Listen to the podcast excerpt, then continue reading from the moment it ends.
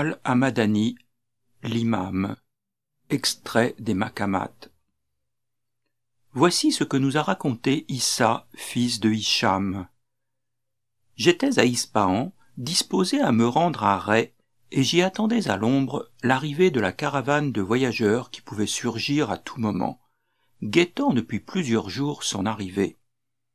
Lorsque le moment tant attendu arriva enfin, j'entendis proclamer à voix haute l'appel à la prière, et je me crus obligé de satisfaire à ce devoir. Je m'échappai donc et quittai mes compagnons pour profiter de l'avantage attaché à la prière faite en commun, à laquelle je pouvais encore prendre part, tout en craignant dans le même temps de manquer le départ de la caravane.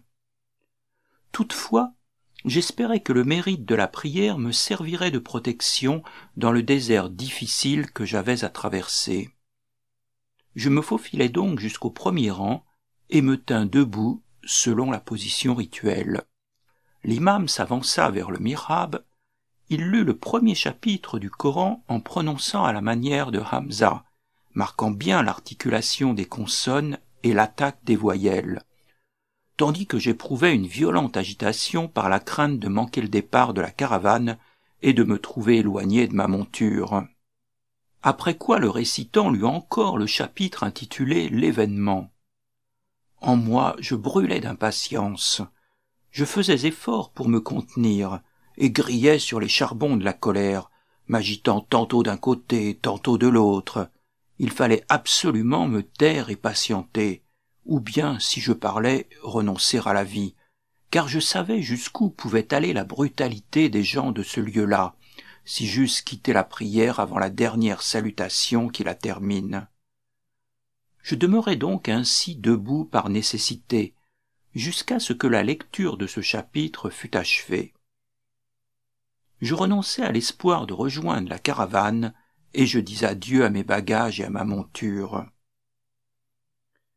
Ensuite, l'imam s'inclina, arquant son dos, avec un extérieur d'humilité et de dévotion dont je n'avais jamais vu pareil exemple. Puis, levant la tête et élevant les mains, il dit Que Dieu entende ceux qui le louent. Et il demeura si longtemps dans cette posture que je crus qu'il s'était endormi. Alors, s'appuyant sur sa main droite, il se prosterna sur le front. Et moi, je levai la tête, cherchant un passage si étroit fut-il pour m'échapper mais je ne trouvais aucun espace libre entre les rangs. Je fus donc obligé d'en revenir à me tenir prosterné jusqu'à ce qu'il prononçât la formule du takbir, qui était le signal pour s'asseoir. Cela fini, le drôle se leva pour commencer la seconde raka.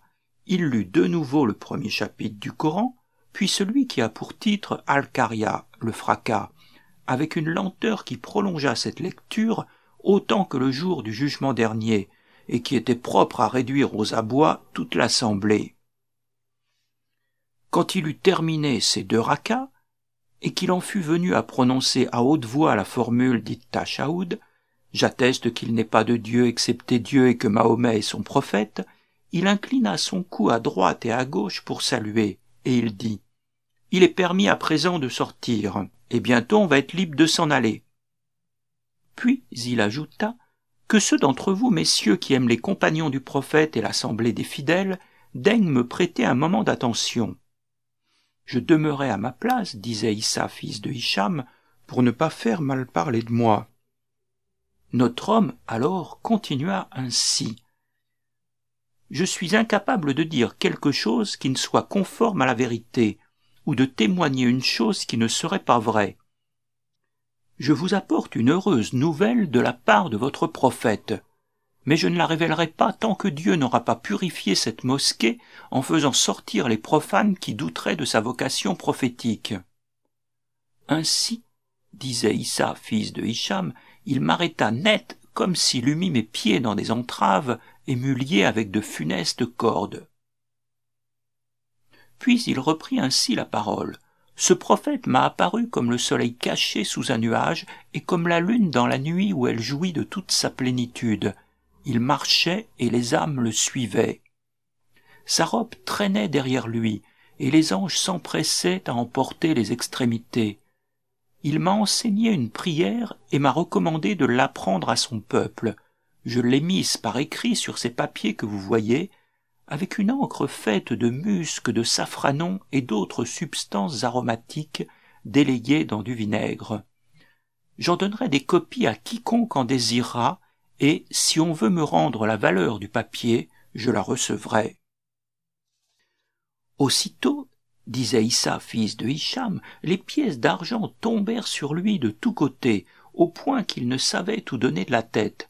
Puis il sortit, et je le suivis, ne pouvant assez admirer son adresse à se procurer sa subsistance, son éloquence jointe à son effronterie, sa grâce à écornifler les bourses, son talent à enchaîner les hommes par des ruses ingénieuses et à escamoter leur argent par ses manières engageantes.